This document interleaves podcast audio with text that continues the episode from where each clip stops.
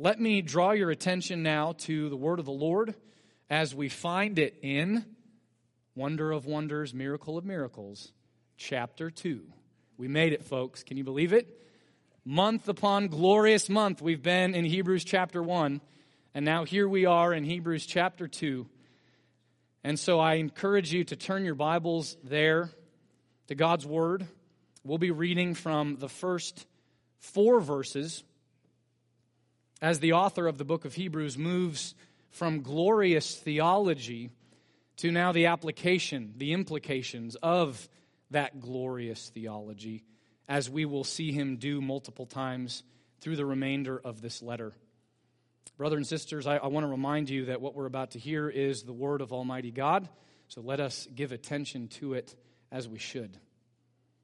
Therefore, we must pay much closer attention to what we have heard, lest we drift away from it. For since the message declared by angels proved to be reliable, and every transgression or disobedience received a just retribution, how shall we escape if we neglect such a great salvation. It was declared at first by the Lord, Jesus, and it was attested to us by those who heard, while God also bore witness by signs and wonders and various miracles, and by gifts of the Holy Spirit distributed according to his will. Please join me in a moment of prayer. Almighty God, Father, Son, and Holy Spirit, we, you have graciously told us in the Scriptures that the way we are to keep our way pure is by guarding it according to your word. And so we ask now that you would empower us to seek you with our whole heart let us not wander or drift from your commandments. Instead, mercifully strengthen us to store up your word in our hearts that we might not sin against you. We pray that you would teach us your statutes, for you are our blessed Lord and Savior, and we are your beloved people. We ask these things in Jesus' name and for his sake. Amen. Well, growing up in Bakersfield, as a family, one of our favorite pastimes was to go out to a lake. And I almost wasn't going to tell you what lake because you're going to look at me a little differently after I tell you this. But we regularly went to Buena Vista Lake. And I tell myself it was better back then, but who knows if it really was. But we loved to take this boat that had been given to my dad out on the lake. My dad always wanted a boat. He was a pastor, so he could never afford one. And finally, someone gave him this old, dilapidated 1956 fiberglass boat. Had like a little engine on it that was 50 horsepower. Um, and we restored it. And we took it out to the lake, and we would get uh, dr- driven around the lake on, on, a, on a tube or on a, a, knee board. It wasn't powerful enough to pull us uh, up on skis so we weren't able to participate in that. But one of the things that we loved to do after doing the water sports is we'd pull the boat up on the beach. It was a sandy beach there. I think it's probably still a sandy beach. And then we would attach a rope to the boat and then put a stake on the shore so that the boat would be tethered and, and it wouldn't drift away because that's what often would happen. And our dad would tell us as we were playing, knowing how much we enjoyed the boat, knowing how much blood, sweat, and tears we had put into it, and how much we enjoyed our time together on it, he'd say, Boys, you need to pay careful attention as you're paying, playing to the boat. Because what would happen is there was a current in the lake, and other boats would pass by, creating a wake that would have waves that would come and splash against the boat, and it would start to rock and want to just drift away into the, the open water, which would be dangerous for anybody else who was driving a boat around. They could potentially crash into it and sink the boat and our beloved boat would then be gone. And so dad was telling us, I know you love this and I love you, so make sure you pay attention. Don't let it drift. Keep it where it needs to be so that we can continue to enjoy this. He did that because he loved us, and he knew that we loved him and we loved the boat. And I share that story not because it's cute or a little walk down memory lane, but I think it's a, a fitting comparison uh, in certain ways to what the author of the book of Hebrews is now doing in chapter 2. We, we know that the situation that these Hebrew Christians are in, to whom the author is writing, is they are, are those who were raised in the Jewish tradition. They lived all their lives under the Mosaic law, but now they'd heard the gospel, received it with great joy, were being persecuted by non believing uh, Jews around them, those who did not believe that Jesus was the Messiah. They were persecuted by the Roman government because Christianity was not a recognized religion by the empire. And they experienced that suffering and persecution and the temptation to bail really well initially, but as time went on, they started to, to be tempted to drift, to drift away from it. It'd be so much easier. We could make all of our troubles go away if we just paid lip service or returned back to life under the Mosaic law. If we returned back to Judaism. And so, much like my dad warned us boys, don't let the boat drift, the author of the book of Hebrews is saying, don't drift away from the truth. Don't drift away from the glories of the Son that you have now heard and received and professed belief in. You must pay, you must pay much closer attention to that which you have heard because you're in danger of letting go of it and apostatizing and returning back to the old ways out of which you have been saved. They pointed you forward to Christ, and now He's come. And so you need to cling to Him.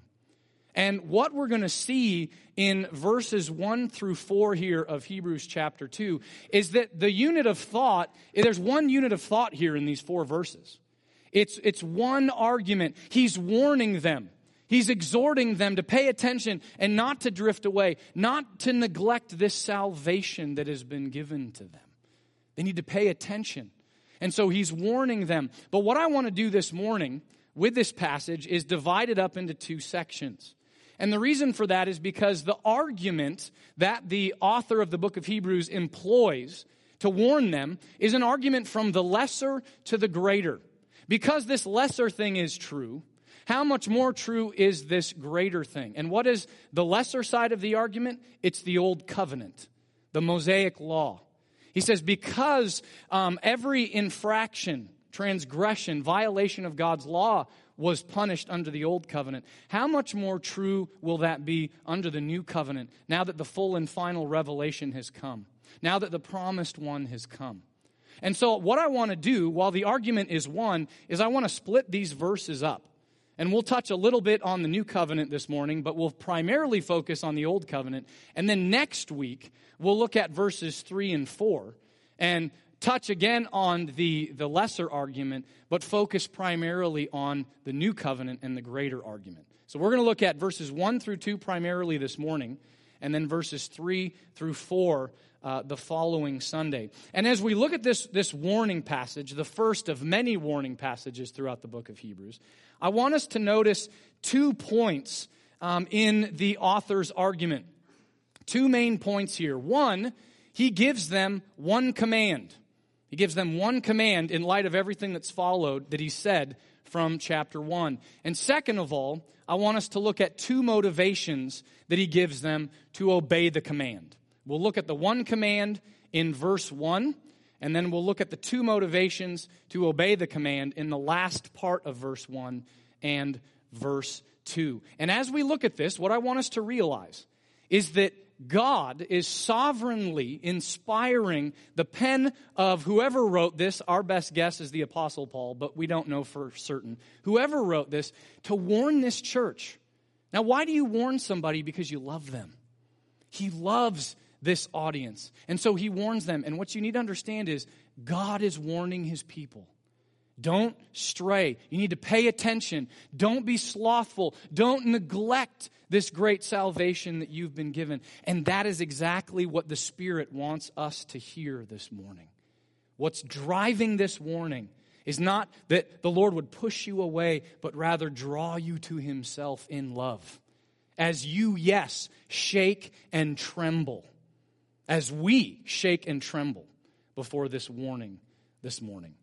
So let's look then at first, very quickly, the one command in verse 1. Therefore, we must pay much closer attention to what we have heard, lest we drift away from it. So he starts this application, this exhortation, this warning with that word, therefore. And as any Bible scholar will tell you, and as most of you I'm sure probably know, when you see that word therefore, especially in the New Testament epistles, the question you should ask yourself is, what is that therefore, therefore? What, what, what this, this word serve? What's its purpose? And the therefore is to remind you of everything that we heard in chapter 1 the glories of the Son, the glories of His gospel. It, the, the point is, because this is true of God, this is now true of our life in covenant relationship with Him. It's a logical conclusion that we should obey this command. So, what did we hear about the Son in chapter 1? Well, we heard that He's the only begotten of the Father. He's co equal with the Father. He's co eternal with the Father. He's worthy of all glory and honor and praise. He's the Father's best and final word. The Father spoke in the Old Covenant through all sorts of prophets and priests and kings. And now he has spoken his best and final word in his Son, who is the prophet, priest, and king, of whom all the prophet, priests, and kings in the Old Covenant were but a type and shadow and He is the creator and sustainer and sovereign over all things. They exist because of Him, they continue to exist because of Him, and they're moving to their appointed end because of Him. He is also the one um, who made a, a purification for our sins. We were guilty before God for our sin, and so we deserved his just wrath. And yet, this one who is Son, perfect in glory and honor, humbled himself, took on flesh for us and for our salvation, to fulfill the law perfectly for us so that we can be counted as righteous in him, and to pay the penalty in full for our sins. And we're indwelt by the Holy Spirit and united to him. And he's also been given a name that is high above any name. He's greater than the angels. And he's been shown in his person and work to be greater than all of the angels, in his resurrection, in his ascension, in his pouring out of the Holy Spirit. And so, if the, the old covenant was given through angels, and we respected that and listened to it because God mediated that covenant through angels, now the Son is here and he's greater than the angels, so we better listen up. This is, the, this is what the therefore is built upon. Everything that was said in chapter 1 now leads to this logical conclusion this command. And what is the command? Well, we see it first when he says, We must. Notice he includes himself, the author does. We must. Here's the command. We must what? Pay much closer attention to what we have heard.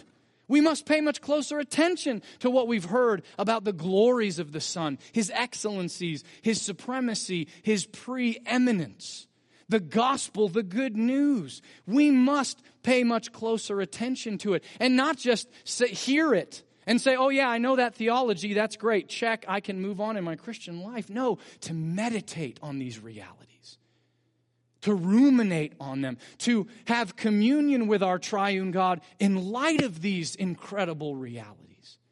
We must pay much closer attention, much more closer attention than we ever did to the old covenant or to the law. Because the full and final revelation has come in the Son. The final and best word has been spoken.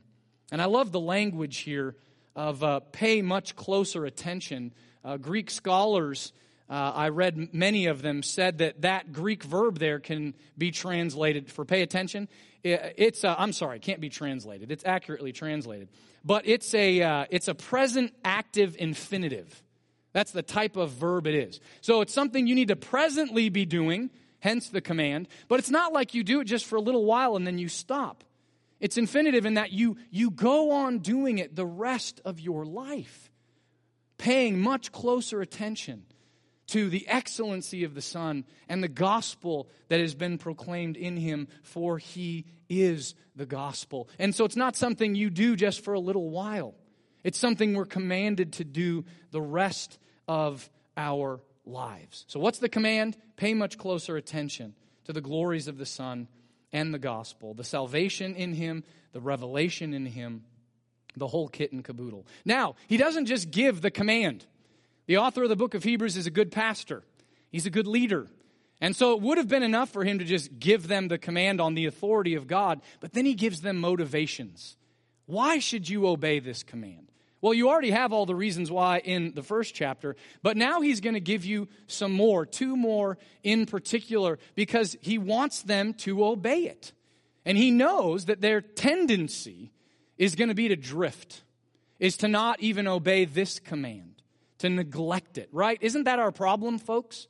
What, what's the first sin that Adam and, Adam and Eve ever commit? They drift from God's word. The serpent comes in Galatia, uh, Genesis 3 and says, Has God really said? And we know from Eve's response that she was already starting to get things wrong, to neglect God's word, to not pay close enough attention to it. And so they fell prey to the fall and the curse that we're now all under as human beings it has run amok.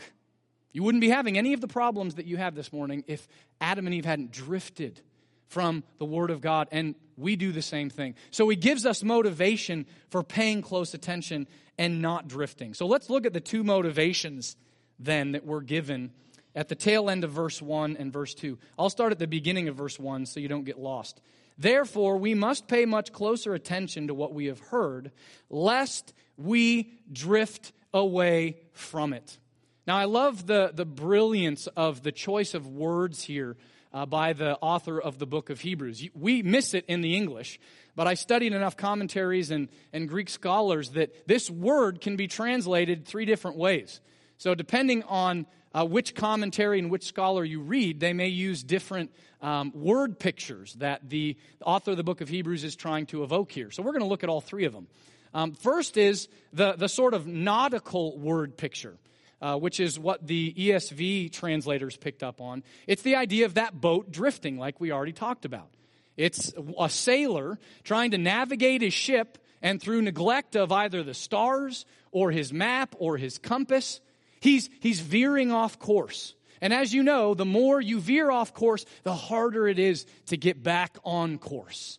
And so uh, it's another another word picture is nautically speaking. It's like have you ever tried to throw a, a an anchor out of a boat when you're you're on on one and you've got to make the anchor grab the bottom of the lake or the body of water that you're in because if you don't and it's hard to do this because the rocks are slimy and maybe it's just sand down there you'll just keep on floating when you want to stay still and so that's another drifting away is you, you've disconnected your anchor from the seabed. And now you're just drifting. And so you're in danger of running into a reef or rocks or getting lost at sea. And so there's this imminent danger. You're, you're drifting away. You're drifting away from the gospel through negligence of God's word and meditating on what you've heard. You're, you're drifting towards apostasy, towards rejecting Christ and his gospel and never returning again. So don't drift away. Another way this can be translated is slip away, like a ring. That's the, the word picture here. You, you put a ring on your finger because you want to keep it, right? If you didn't want to keep it, you just pull it off, throw it away, sell it, give it away. Um, but you want to keep that ring on your finger because it's valuable to you. And so they, they wanted to hold on to this gospel, seemingly, that they first professed, that they first received. They don't want to let it slip off their finger like a ring. Still remember I didn't get to confirm all of this with Kristen, the exact timeline, so I'm ready to get corrected after the sermon. But um, when we were first married, first couple months, we uh, went with my family to the beach. And I, I would think I was pretty uh, used to having the ring on my finger, the wedding ring by this point. But I was out there in the water boogie boarding. And uh, the water was cold, and my fingers were shriveled, and the ring size was about half a size too big. You know where this is going. A wave came. I grabbed the front of the boogie board and bloop, off went the ring. I bailed off the boogie board, tried to get it as quickly as I could, but of course, the Pacific Ocean had claimed my wedding ring. Uh, it wasn't expensive, it was like 40 bucks, but it's the sentimental value of the thing. I didn't want to lose it. I still remember my mom actually standing at the, sh- the shore just looking so sullen, hoping that it would somehow wash up, uh, which of course it never did. Told her she was wasting her time, but I appreciated the, uh, the effort. The point is what? You don't want to lose that ring. You don't want it to slip off. And they're in danger of losing this precious, glorious gospel, like a ring one loses off of their finger. The last word picture uh, that this, this Greek uh, verb can translate is to flow by or flow out of. Quite simply, that's the word picture of a liquid that you have that you want to contain, right? So you put it in a container, and yet what's wrong with it? It has holes in it or there's a crack in it. And so this liquid that you want to keep, it just keeps dripping out. It just, it just keeps leaking. And that's what he's saying. You are like a leaky vessel. The gospel's been poured into you. These glorious truths have been poured into you, and you just keep leaking it out. And so you got to stop those holes up before you end up just being empty and dry altogether. And so, what's the warning? It's fear, isn't it? it the motivation is fear. I know we don't like that. Whoa, wait a minute. Fear? I thought the gospel was just promises and love and grace. Well, love and grace takes interesting forms when your heavenly Father knows how stubborn you are. And one of those motives that he uses to preserve you, to sanctify you, to keep you is fear. So, what's the fear? The fear is that you're going to lose something that you love, that you're going to drift away from the gospel, that you're going to lose that precious ring, that you're just going to leak out the truths of the Son. You're going to leak out the gospel. And so, this is supposed to induce fear in you. It's supposed to induce fear in me. It was supposed to induce fear in the original hearers. Now, if you're tracking with me, here's the question you're probably asking yourself. I hope you're asking yourself this question anyway. Wait a minute, Jason. Are you saying that someone can lose their salvation? Are you saying that someone who is truly indwelt, regenerated by the Holy Spirit, united to Christ, chosen by God graciously in eternity past can lose their salvation and drift away in this manner, can apostatize, turn away from the gospel they've heard and at one point professed faith in, and then walk away and never return back. Is that what I'm saying? No. Hear me loud and clear. No, that is not what I'm saying. If you would like to know, I don't have time to get into it this morning. Um, if you would like to know the church's official position on that, what the elders here, myself included, uh, hold to and believe about this, you can look up the Second London Baptist Confession and look at chapter 17. Three paragraphs there. Absolutely beautiful theology, beautiful pastoral application of it. And so if you're curious what we think, what I believe, go, go look there. But I do want to cite two scriptures for you um, in defense of the fact that those whom the Father has given to the Son will persevere to the end. They will persevere to the end. They may even turn away for a season. It may look from our perspective like a true believer apostatizes, turns away, and then eventually comes back. But I'm talking about a specific sin. The author of the book of Hebrews is warning against a very specific sin apostasy. Turning away from Christ, having once professed faith, been in the congregation of the saints, and then walking away and never coming back. Right? I, I've known people that have walked away and I thought they've apostatized. Terribly sad. And yet, by God's grace, they turned back around. Why? Because they were truly believers, and the Spirit moved in them to come back. So they actually hadn't apostatized, even though it looked that way from my perspective. So, what does Jesus say? He says, uh, John 10, sorry, John 10, verses 27 through 30. Jesus is picking up language from the Old Testament uh, about a shepherd who will come and care for the sheep, reference to Ezekiel. The Lord is my shepherd, Psalm 23. Jesus is picking up this language and saying, I'm the good shepherd that the Father promised. I'm the one who's come and has laid down his life for the sheep. The sheep were going astray and they were worthy of the Father's wrath, but because the Father loves them and because I love them, I've come, I've paid the Father's wrath in full for them, They've been counted righteous as I am righteous, and they're mine. The Father's given them to me. I won't let them go, and neither will the Father. Here's what he says in verse 27 of John chapter 10 My sheep hear my voice, and I know them. I know who my sheep are. We don't always know who God's, Jesus' sheep are, do we? We don't always know, but he does, and they follow him. They follow his voice. I give them eternal life, and they will never perish, and no one will snatch them out of my hand. Who can snatch Christ's sheep, whom he shed his blood for, out of his hand? Nobody. Why? Because he is sovereign, he is all powerful. No one is mightier than him. Not even you. Shocker, right? Not even you can pull yourself out of his hand. My Father, who has given them to me, is greater than all, and no one is able to snatch them out of the Father's hand. I and the Father are one. So those who are truly given to Christ by the Father, they will persevere. They will endure. They will never fully and finally apostatize and fall away. Uh, similar idea, again from John, if you look at 1 John chapter 2, and I'm just going to read verse 19. So if you're like, I don't want to turn there, that's fine. 1 John chapter 2, verse 19. John says, They went out from us. He's talking about the Antichrist who have abandoned the church, abandoned their profession in, of, of faith in the gospel. They went out from us, but they were not of us. They went out from our number, from the church, but they were never truly a part of the body of Christ. How do we know that? For if they had been a part of the body of Christ, if they had been of us, they would have continued with us.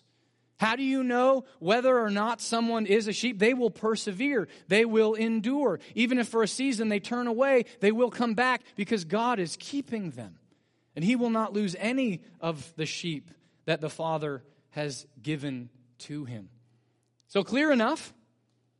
Um, here's the next question that you should be asking yourself. All right, I buy it.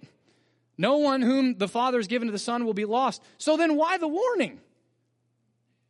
Why is this even here? If, it, if it's not a possibility, then, then why even warn them? Well, again, it is a possibility from our vantage point, isn't it? We see, I, am terrified for some of you folks when I see you start to drift and not come to corporate worship and, and not attend to the means of grace. I, I'm terrified when I see that in myself. And so, what's the point? The Lord uses means to keep us and to preserve us, doesn't He? I hope that's why you're here this morning. He keeps you through the means of grace, through the word as it's preached, through prayer, through fellowship, through the ordinances, the Lord's Supper. As we participate in these, He lavishes grace upon grace on us in His Spirit. And he uses those things to keep us. And here's the thing one of the, the aspects of God's word that he uses to keep you is threatenings and warnings before which you and I tremble and repent. It doesn't uh, push us away from the Father. By the Holy Spirit's power, it draws us closer to him. And yet, for those who are not believers, do they heed the warning? No. They go out from us because they were never truly of us and they apostatize and their punishment is great. So, what's the first motivation? The first motivation is fear of losing something that they're saying that they value the gospel, the glories of the Son that they have heard and received. What's the second motivation? Hmm, if you had tr- troubles with the last one, you're really going to struggle with this one. The second motivation is in verse 2. Look at verse 2. For since the message declared by angels proved to be reliable. And every transgression or disobedience received a just retribution. Let's bleed over to verse 3 a little bit. How shall we escape if we neglect such a great salvation? So the first motivation is fear of losing something that you don't want. The second motivation is getting something, incurring something that you don't want. What? Punishment. Punishment under the wrath of God for any infraction of the law of God. Now, how do we know what this is? It's the old covenant. It's the Mosaic law. That is the, look at verse 2, message declared by angels. Now you're saying message declared by angels. I didn't see any angels in Exodus 19 through 24. The message was declared by angels? Yes. Look at these later. Acts 7 38 and 53. Acts 7, 38 and 53. Stephen, before the Sanhedrin, says in no uncertain terms that the law was mediated through angels to Moses and then to the people. You say, well, what did that look like? John Owen, I think, rightly speculates. Um, he says that, remember how the mountains shook and there was smoke, and there was fire, and there were trumpets blaring, and there were voices that were being heard, I think he rightly speculates that's the angels. They're mediating that, that message, that covenant that originates from God through the angels to Moses to the people. And it was reliable. Why was it reliable? Because the source is reliable. God Himself is trustworthy and true. And how did we know that it was reliable? Because any infraction of it was punished. It was punished. And so here's what I want us to do. Uh, when the, the Hebrews, the original audience, heard this, these Hebrew Christians, their minds would fill upon hearing that of examples from the Old Testament of what this looked like. Um, hopefully, you have some that are filling your mind right now. Um, and we don't have, a, we don't have time to, to read through each and every one of them, but I do want to look at specific examples of where God's wrath breaks out on covenant people for their infractions of his law. Any transgression, any disobedience received just retribution. Now you're saying, wait a minute, wait a minute, wait a minute. We're in the new covenant. Why are you going to take us back to old covenant examples? Great question. The Apostle Paul, in at least two places, probably more, I can think of more places, but I think these are the only two from Paul. Anyway, he tells us that these, these situations, this history that we have recorded in the Old Covenant, is recorded for us for our instruction, for our, um, our fear and trembling, and for our encouragement. So let me show you uh, both of these real quick where Paul says this. Romans 15, 4. You don't have to turn there. You can write it down if you want and look at it later. But Romans 15, 4. For whatever was written in former days. Now remember, they don't have the, the New Testament yet. What was written in former days? The Old Testament, the Old Covenant. What was written then was for our instruction. There are people nowadays who say, oh, we can abandon the Old Testament. We don't have to focus on that. That God is mean and angry, always breaking out in wrath. Let's just focus on the God of the New Testament. That's all we need. Folks, that is a lie straight from the pit of hell. We cannot avoid the Old Testament. Paul says, says it right here. There are other places that he says this as well. Why? So that through endurance and through the encouragement of the scriptures, Romans 15 4, we might have hope. They're for our instruction. Second of all, in 1 Corinthians chapter 10, 1 Corinthians chapter 10, verses 6 through 12, he says, Now these things took place as examples for us. Read a Greek scholar that said that word can be translated types. Interesting language choice. But they translated it examples here. They're examples for us. Why? To what end? That we might not desire evil as they did. We're supposed to look at these and tremble with how God dealt with them when they desired evil and turn away from evil ourselves, hating it even as God hates it. Goes on to say, Do not be idolaters, as some of them were. As it is written, the people sat down to eat and drink and rose up to play. Anybody know where that's from? Exodus 32, golden calf. We're going to briefly go over that story in a second. We must not indulge in sexual immorality as some of them did, and 23,000 fell in a single day. That's a reference back to Numbers 25 when the Israelite people worshiped Baal at Peor, and God had a plague break out, and 24,000 of them fell and died. Now, notice this we must not put Christ to the test, as some of them did and were destroyed by serpents. Interesting. Who were they testing under the old covenant? Yahweh, yes, but Christ, the Messiah nor grumble as some of them did and were destroyed by the destroyer. Now, these things happened to them as an example. It happened in the congregation of Israel so that those who were alive might see and learn from the example, but they were written down for our instruction. They're recorded in the Word that we might know them, study them, be encouraged, be frightened, be corrected, be rebuked, and turn to the Lord in repentance. They're written down for our instruction.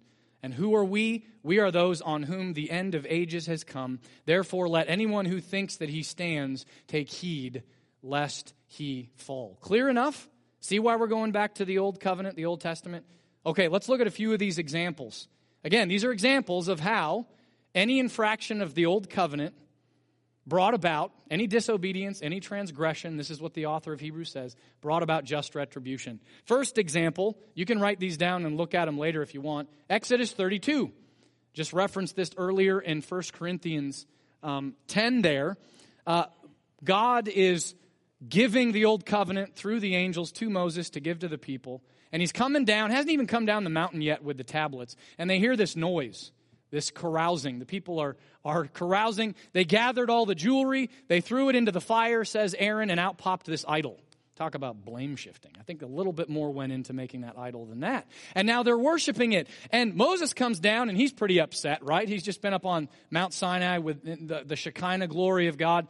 And so the Lord comes to Moses and Moses draws a line in the sand and says, everybody who's for the Lord, come over here. Who comes over the line? The tribe of Levi. And the Lord tells Moses. Moses doesn't come up with this himself. The Lord tells Moses, Tell the men of Levi to put a sword on either one of their sides and just run through the camp of people, cutting down 3,000 men for their sin. Why? They drifted, they despised, they turned away from God's word, his law, his revelation, his command. Breaking the second commandment, right? No, don't worship me with graven images. They could even say, No, we were worshiping you, but just with this golden calf. No, I said no to that. Absolutely not. And so they received this retribution that was just. Why is the retribution just? Because God Himself is just and holy and righteous. These actions are flowing out of His character. Another example that you're probably aware of Leviticus 10, verses 1 through 4. Nadab and Abihu Aaron's sons, called to be priests, called to offer certain types of fire to God in the tabernacle to worship. And they decide, you know what? We're going to worship God this way with this weird, unauthorized fire. They go in, and, and what does the Lord say? He says, Hey, I know you guys love me and you're just trying to worship me, however, so I'll just, I'll just receive this. Nope. Fire comes forth from the tabernacle and consumes them.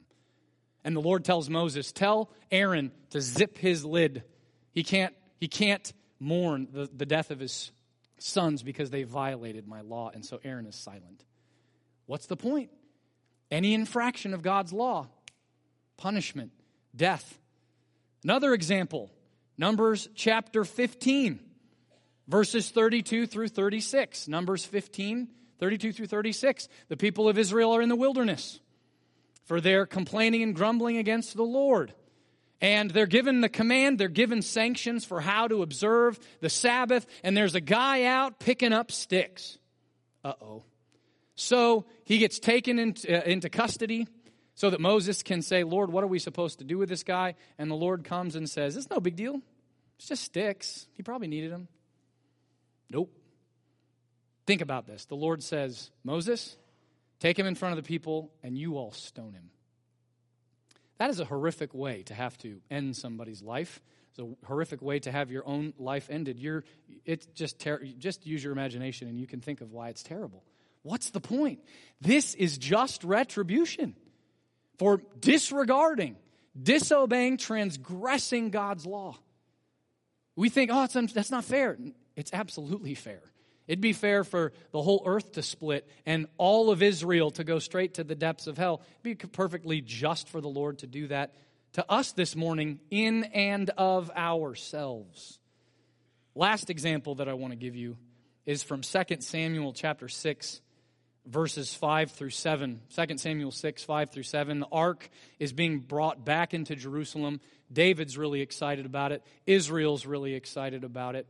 And so they've got the, the ark being transported in a way that the Lord did not prescribe. They've got it on the, a cart, apparently, being pulled by some oxen. One of the oxen slips and falls. The Ark of the Covenant starts to go, and Uzzah, awesome guy that he is, puts his hand out and tries to support it. And the Lord says, Thanks, Uzzah, for lending me a hand, because the Lord makes cheesy jokes. No. What does the Lord say? He doesn't actually say anything. Uzzah dies where he stands. Why? I thought he was helping the Lord out. Nope. He who is unclean, Uzzah, is touching that which is clean. He who is unholy is trying to help the one who is holy. And the one who is holy has said, absolutely not. Put those acacia poles through the Ark of the Covenant and transport it that way. It's the same point, by the way, that the author makes again later in the book of Hebrews, which maybe we'll get to in two or three years. Uh, Hebrews chapter 10, verses 28. He says, Anyone who has set aside the law of Moses dies without mercy on the evidence of two or three witnesses. Are, are you guys getting the point? The point is any infraction of the Old Testament law, boom, death, just retribution. Now, remember, that's the lesser, this is the lesser side of the argument. And what's his point? If that was true under the old covenant, how much more true is it under the new covenant? That was mediated by Moses and angels. This is mediated by the glorious Son, the only begotten of the Father. His best and final word. If, if punishment's going to happen for these infractions under the old covenant just wiped out, how much greater if you despise and reject this gospel, the glories of the Son? How much greater is your punishment going to be if you abandon that? Remember, it's a specific sin. It's apostasy. It's turning away from Christ, denying your belief in Him, and walking away and never coming back.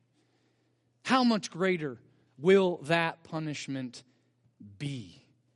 It will be terrifyingly great. And there's no way that we can escape if we've been given such a great salvation. So, how does this apply to us? Well, first of all, if you're an unbeliever here this morning, I hope that you are shaking in your boots, especially as you're hearing the gospel and if you're, you're going to turn away from it. Um, there, there is no refuge for you to find anywhere outside of Christ.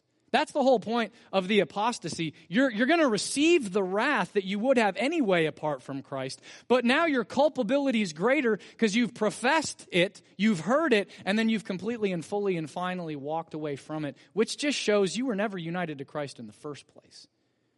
But that wrath of God is even greater now because you've heard the gospel and you've rejected it. So I encourage you to repent and to flee to Christ because you are just storing up in the meantime the wrath of God, which will break forth on you at the end of all things when you have to stand before his judgment throne. What about for believers? First of all, I want to remind you again this is a warning against a specific sin. Uh, of course, this is the case. We, we know our God is a God of wrath. And so, if we put ourselves outside of Christ by apostatizing, thus proving we were never in Christ, then we know that this wrath is going to be ours. And it's going to be even greater again because we've heard it and we've walked away from it. But for those of you who are united to Christ, who are persevering, who are enduring, you see that in your life. You understand that's not something that you create in yourself. That's a gracious working of God by the Holy Spirit because you're united to Christ.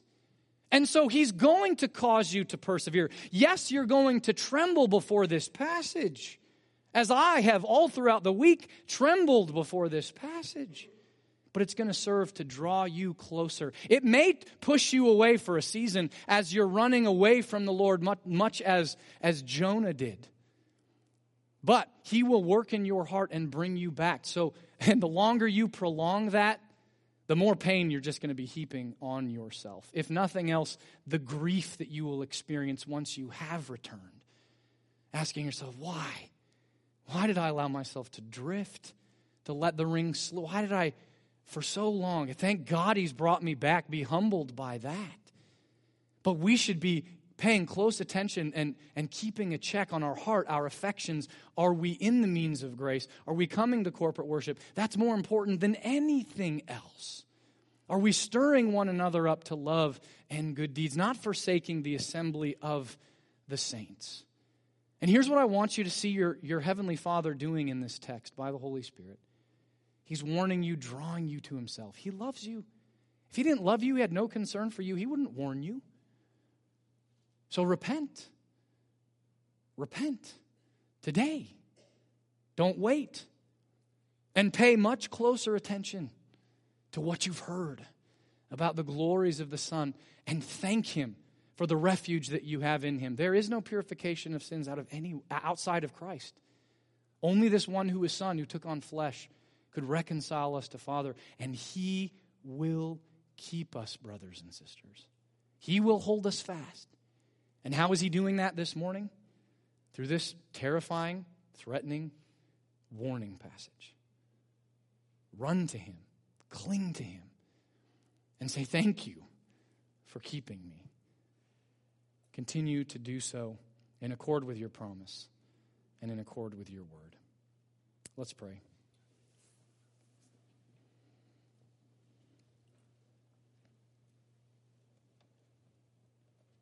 Father, Son, and Holy Spirit, we know that the one upon whom you look is the one who is indwelt by your Spirit and trembles at your word. Lord, I pray that you would take your word and apply it to the hearts and lives of your people this morning. Move them to fear, not so that they run from you, but are drawn to you. Understanding what this truth teaches is not that we somehow work for our justification or even keep ourselves for our justification, but because we are justified and united to Christ, you will keep us and we will persevere to the end. Oh, how we rejoice in that promise. May we tremble as we read this passage, fly to you. And I pray that if there's any unbelievers here this morning, that they would be terrified by the wrath of God and find refuge in you, Lord Christ. Only you can do this by your Spirit. So do that work. May that which is unhelpful in the sermon be forgotten, and may you apply your word rightly to your people, that we might be drawn in greater love and adoration and proclamation of your good news. For you are a good and wise Heavenly Father who knows exactly how to discipline and parent your wayward children who need it so desperately. We love you, and we ask this all in Jesus' name and for his sake. Amen.